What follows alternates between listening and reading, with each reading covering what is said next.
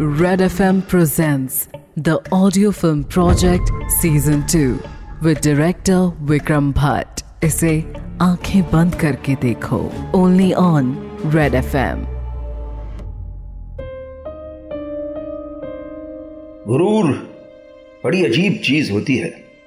इंसान खुद उसे ज़बरदस्ती बनाता है और जब टूट जाए तो ऐसे दुख मनाता है जैसे शरीर का एक हिस्सा ही चला गया हो, और गुरूर के टूटने पर सबके पहले हिम्मत टूट जाती है, और इसके साथ ही आता है एक डर। ऐसा डर जो बार बार आपको खुद पर सवाल उठाने के लिए मजबूर कर देता है। ऐसा ही कुछ समीर के साथ भी हो रहा था। इस वक्त वो अपने आलिशान मगर खामोश घर में बैठा था। अंधेरा पूरे घर में बरपा था और रोशनी सिर्फ़ सामने रखे लैपटॉप के स्क्रीन से ही आ रही थी। उस स्क्रीन पर तारा का फ़ोटो था।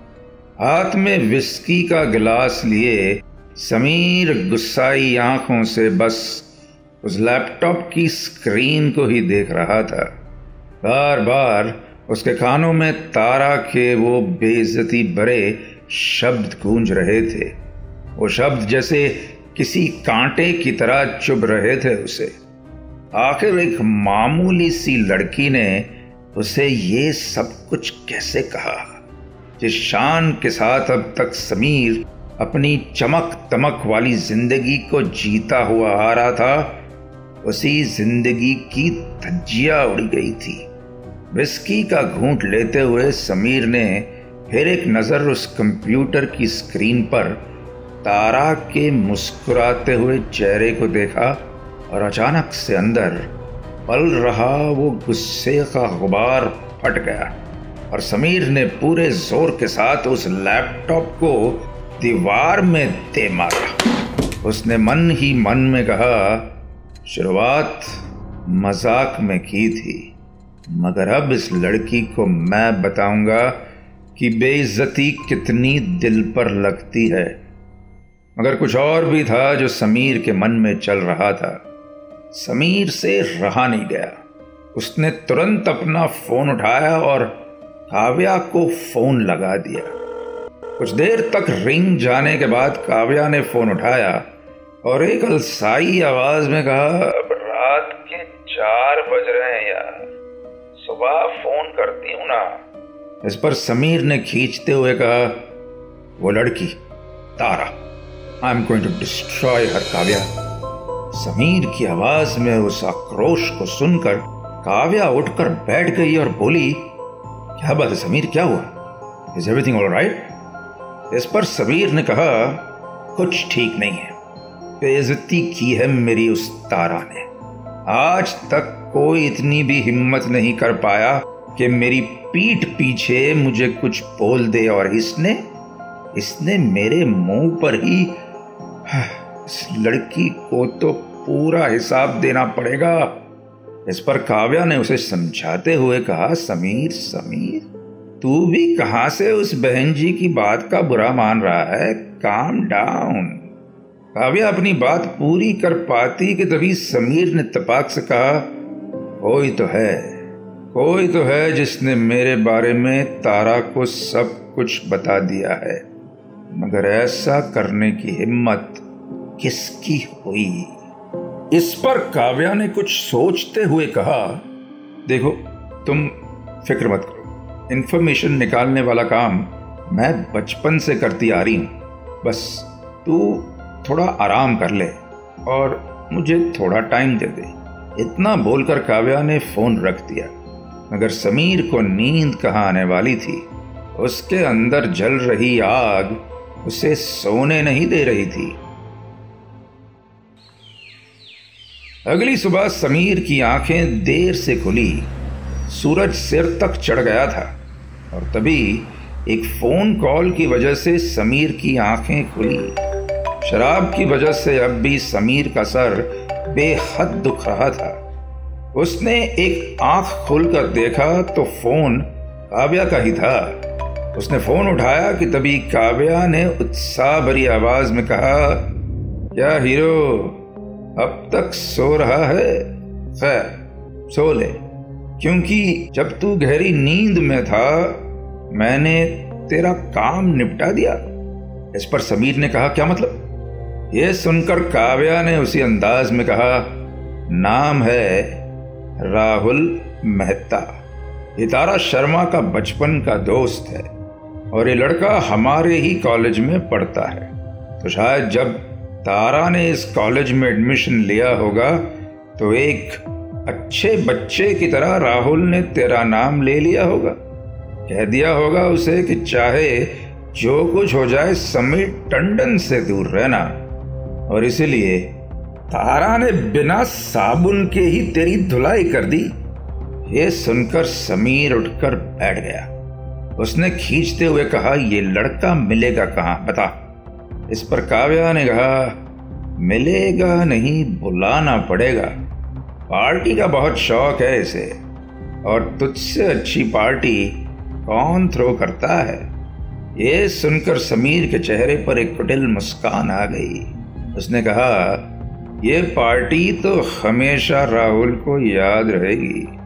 देखना, अब क्या करता हूँ मैं। इतना बोलकर समीर ने फ़ोन रख दिया। नापाक इरादे, अब समीर के दिमाग में अपने आप बनने लग गए थे। कुछ तो था जो बहुत बुरा होने वाला था। वहीं फ़ोन रखकर काव्या अपने लिविंग रूम में वापस आई ही थी कि उसने देखा, वहाँ अनामिका बैठी थी। अनामिका का चेहरा इस तरह से मुरझाया था जैसे किसी सफ़ेद चादर पर सिलवट आ गई हो। उसे देखकर पहले तो काव्या को हँसी आ गई क्योंकि वो जानती थी कि उसके इस अंदाज का राज क्या था। मगर तभी चेहरे पर झूठी सहानुभूति लेकर काव्या अनामिका के पास आई और बोली, अरे, क्या हुआ तुम्हें? ऐसे क्यों बैठी हो? यह सुनकर अनामिका बुरी तरह से रोने लगी। उसने खुद को थोड़ा संभालते हुए कहा तो और कैसे बैठूं? तुम्हारा वो दोस्त समीर पता है उसने क्या किया? मुझे अकेले उस कैफ़े में छोड़कर चला गया। सब लोग मुझे देखकर हंस रहे थे। मुझे तो लगा था वो अच्छा लड़का है मगर लोग सही कहते हैं उसके बारे में। He is a bloody womaniser ये सुनकर बड़ी मुश्किल से काव्या अपनी हँसी रोक पा रही थी। उसने अनामिका को थोड़ा समझाते हुए कहा, अरे, वो ऐसा नहीं है। तुम थोड़ा गलत समझ रही हो उसे। वो बहुत अलग लड़का है। बस, उसकी प्रायोरिटीज थोड़ी अलग है। ये सुनकर अनामिका ने खींचते हुए कहा, ऐसा कुछ नहीं होता। सब लड़के एक जैसे होते हैं। आई थिंक मैं प्रतीक के साथ ही ठीक थी। पता नहीं क्यों छोड़ दिया मैंने उसे। कभी कभी लगता है उसके सॉरी वाले मैसेजेस का रिप्लाई कर दूँ। प्रतीक का नाम सुनकर काव्या के चेहरे का नक्शा ही बदल गया। अपने गुस्से को अंदर दबाते हुए उसने कहा अच्छा क्यों छोड़ा था तुमने उसे? यह सुनकर अनामिका ने कहा, थोड़ा चौमू सा था वो। कुछ ज़्यादा ही इमोशनल हो रहा था। और वैसे भी मुझे दिल्ली आकर नई लाइफ शुरू करनी थी। इसलिए उस रिश्ते को वहीं खत्म कर दिया मैंने। ये सुनकर काव्या के मन में इतना गुस्सा उमड़ आया कि उसने पास रखे वास पर ज़ोर से हाथ मार दिया और वो कांच का वास ज़मीन पर गिरकर चूर चूर हो गया। अनामिका का ध्यान टूट गया। उसने कहा, अरे, तुम्हें चोट तो नहीं आई? इस पर काव्या ने उठते हुए एक ठंडी सी आवाज़ में कहा, नहीं, मैं बस अभी आती हूँ। इतना बोलकर काव्या सीधे चलकर बाथरूम में आ गई। गुस्से में उसकी साँसें चढ़ी हुई थी। लग रहा था जैसे वो अभी अनामिका का गला गोट देगी। उसने तुरंत अपना शेल्फ खोला और अंदर से एक सफ़ेद पाउडर से भरा हुआ पैकेट निकाला। अब ये पाउडर ही था जो उसके गुस्से को काबू में ला सकता था। कुछ देर बाद काव्या का शरीर बुरी तरह से फड़कने लगा कि तभी अचानक से उसका फ़ोन बजा। ये फ़ोन उसके पिताजी का था। फ़ोन पर नाम पढ़कर जैसे उसका सारा नशा चूर हो गया। उसने फ़ोन उठाते ही कहा, हाय डैड, कैसे चल रही आपकी ट्रिप? उसके पिता ने एक ठंडी सी आवाज़ में कहा, ट्रिप की बात छोड़ो और ये अभी अभी मुझे खबर मिली है कि तुम्हारे कॉलेज में ड्रग्स मिले हैं और वो भी गर्ल्स बाथरूम से। तुम्हें इसके बारे में कुछ मालूम है?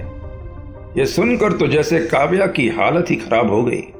अपनी नाक को मसलते हुए उसने कहा नहीं डैड, और आप तो मुझे और मेरे सारे दोस्तों को अच्छे से जानते हैं।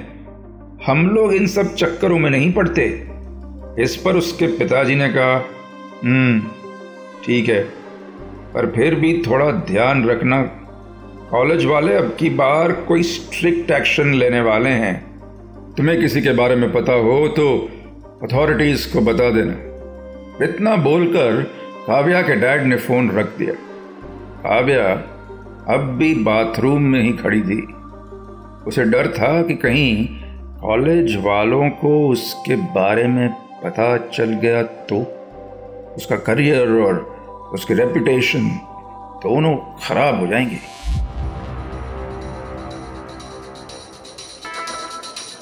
दिन को गुजरते देर नहीं लगी। रात हो चुकी थी और समीर के घर से म्यूज़िक की आवाज़ बढ़ती ही जा रही थी। पार्टी पूरे ज़ोर शोर से शुरू हो गई थी। फकीर चंद कॉलेज के नामी गिरामी स्टूडेंट्स यहाँ हाथ में ड्रिंक्स लिए नाच रहे थे। इस वक्त काव्या और समीर भी एक साथ मौजूद थे। काव्या थोड़ा टेंशन में थी और समीर उसकी वजह जानता था। समीर ने उसका मूड ठीक करने के लिए कहा, तू जानती है ना, कुछ भी हो जाए, मैं तुझे इस ड्रग रैकेट में नहीं फंसने दूँगा। टेंशन मत ले। काव्या ने अनमने मन से कहा, मैं ना फंसूं, इसलिए किसी और को फंसाना होगा। इतना बोलकर काव्या ने मुस्कुराते हुए समीर को देखा और उससे पूछा तो तेरा शिकार राहुल कहाँ है? ये सुनकर समीर ने एक बड़ी मुस्कान के साथ कहा वो देख सामने। मैडी उसका पूरा ख्याल रख रहा है। काव्या ने देखा कि सामने मैडी एक एक करके राहुल को पैग पिलाया जा रहा था। कि तभी मैडी ने राहुल के कान में कुछ कहा। वो सुनकर नशे में लड़खड़ाता हुआ राहुल बुरी तरह से ना में सर हिलाने लगा।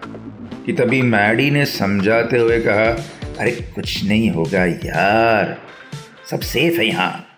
तो बस, चल तो। अब तक दारू पिएगा। असली चीज़ तो मेरे पास है। ये सुनकर राहुल कुछ देर तक सोचता रहा और फिर आखिरकार उसने हामी भर ही दी। काव्या ये सब होते हुए देख रही थी।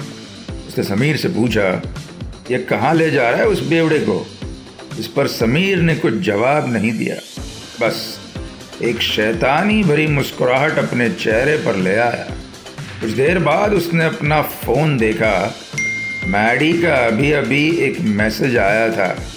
उसे देखकर समीर ने कहा, चल, शो का टाइम हो गया। इतना बोलकर समीर ने अपना फ़ोन निकाला और कैमरा खोलकर ऊपर वाले कमरे में चला गया, जहाँ मैडी और राहुल मौजूद थे। उसने कुछ देर तक तो इंतज़ार किया और फिर एक धड़ल्ले के साथ वीडियो कैमरा ऑन करके कमरे में घुस गया। काव्या ने अंदर आकर देखा कि राहुल मैडी के साथ ड्रग्स ले रहा था। कैमरा देखकर तो जैसे राहुल की जान ही सूख गई। उसने लड़खड़ाती हुई आवाज़ में कहा, अरे अरे, ये क्या, समीर? इस पर दो चार फ़ोटो लेते हुए समीर ने कहा अरे राहुल, ये तो तू हमें बताएगा कि ये सब क्या है। तुम जैसे शरीफ बच्चे अगर ड्रग्स लेने लगे तो कॉलेज का नाम बदनाम नहीं होगा? ये सुनकर राहुल समीर के पैरों में गिर गया। यार, तू ये सब क्यों कर रहा है यार? क्यों कर रहा है? इस पर समीर ने तबाक से कहा, क्योंकि तूने तारा शर्मा के सामने अपना मुँह खोला इसलिए। मेरी बुराई की। क्यों बे? तू जानता नहीं मैं कौन हूँ? अब देखना, तेरा ये फ़ोटो मैं कैसे वायरल करता हूँ। यह सुनकर राहुल और भी बुरी तरह से रोने लगा। इस पर समीर ने हँसते हुए बस इतना ही कहा, अबे, रो क्यों रहा है? तुझे वायरल करके मैं एहसान कर रहा हूँ तुझ पर। फ़ेमस हो जाएगा तू, फ़ेमस. इतना बोलकर समीर और काव्या बुरी तरह से हंसने लगे। सिर्फ़ एक मौका इंसान को हैवान बनाने के लिए काफ़ी होता है। और फिर समीर और काव्या के लिए तो ये बस हैवानियत की शुरुआत ही थी। आगे क्या होगा जानने के लिए tune in to the audio film project season two with director Vikram Bhatt इसे सुनिए Red F M India and सारे लीडिंग पॉडकास्ट एप्स पर। रेड एफ़ एम बजाते रहो।